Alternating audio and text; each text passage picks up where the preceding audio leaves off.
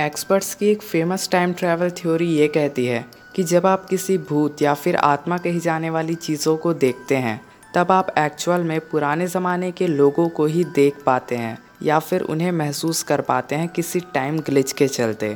For example, आज आप जिस जगह पे रहते हैं उस जगह पे आज से 100 साल पहले भी कोई रहा होगा, तो इसका मतलब ये है कि अगर आप अपने रूम में किसी रहस्यमय आइडेंटिटी या फिर किसी भूत को देखते हैं तो आपने दरअसल किसी टाइम ग्लिच के चलते पुराने ज़माने के लोगों को ही देखा है जो कि आज से कई सालों पहले उसी पोजीशन में कभी रहे होंगे। ऐसी ही एक घटना मैसाचुसेट्स यूएस में हुई थी जब एंड्रिया हेरिंग नाम की एक महिला ने एक नया घर खरीदा था। जिस बेडरूम में एंड्रिया हेरिंग रहती थी उसी बेडरूम में आज से कई सालों पहले एक फेमस राइटर रहा करता था जिसका नाम एडिथ वॉर्टन था, जिसकी डेथ 1937 में ही हो चुकी थी। इससे आप अंदाज़ा लगा सकते हैं कि वो घर कितना पुराना रहा होगा। रोज़ की तरह एंड्रिया खाना खाकर अपने बेडरूम की ओर सोने के लिए बढ़ रही थी। उसे इस बात का ज़रा भी अंदाज़ा नहीं था कि आज उसके साथ क्या होने वाला है।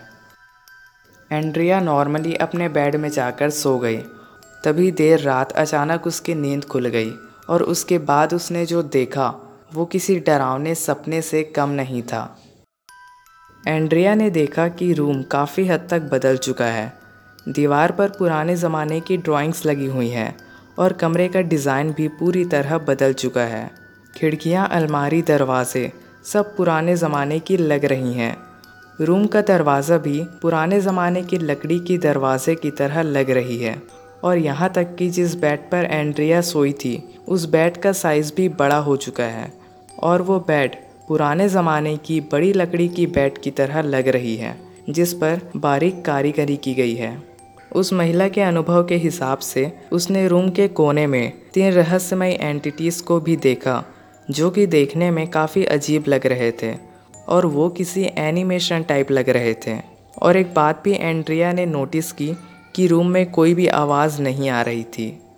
ये सब देखने के बाद एंड्रिया दौड़कर रूम से बाहर निकली और रूम से बाहर निकलते ही उसने देखा कि बाकी का घर तो नॉर्मल है और जैसे ही उसने पलटकर रूम की तरफ देखा तो रूम भी वापस नॉर्मल हो चुका था।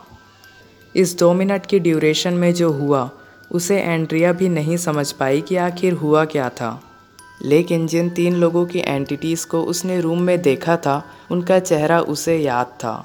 फिर एंड्रिया रिसर्च करने में लग गई कि उस घर में आज से पहले कौन कौन रहा था और उन सभी लोगों के फ़ोटोज़ और डिटेल्स उसने इकट्ठा की और फाइनली उसने उन 3 लोगों का पता भी लगा लिया, जिनमें से एक वही फेमस राइटर एडिथ वॉर्टन था जिसकी डेथ 1937 में ही हो चुकी थी।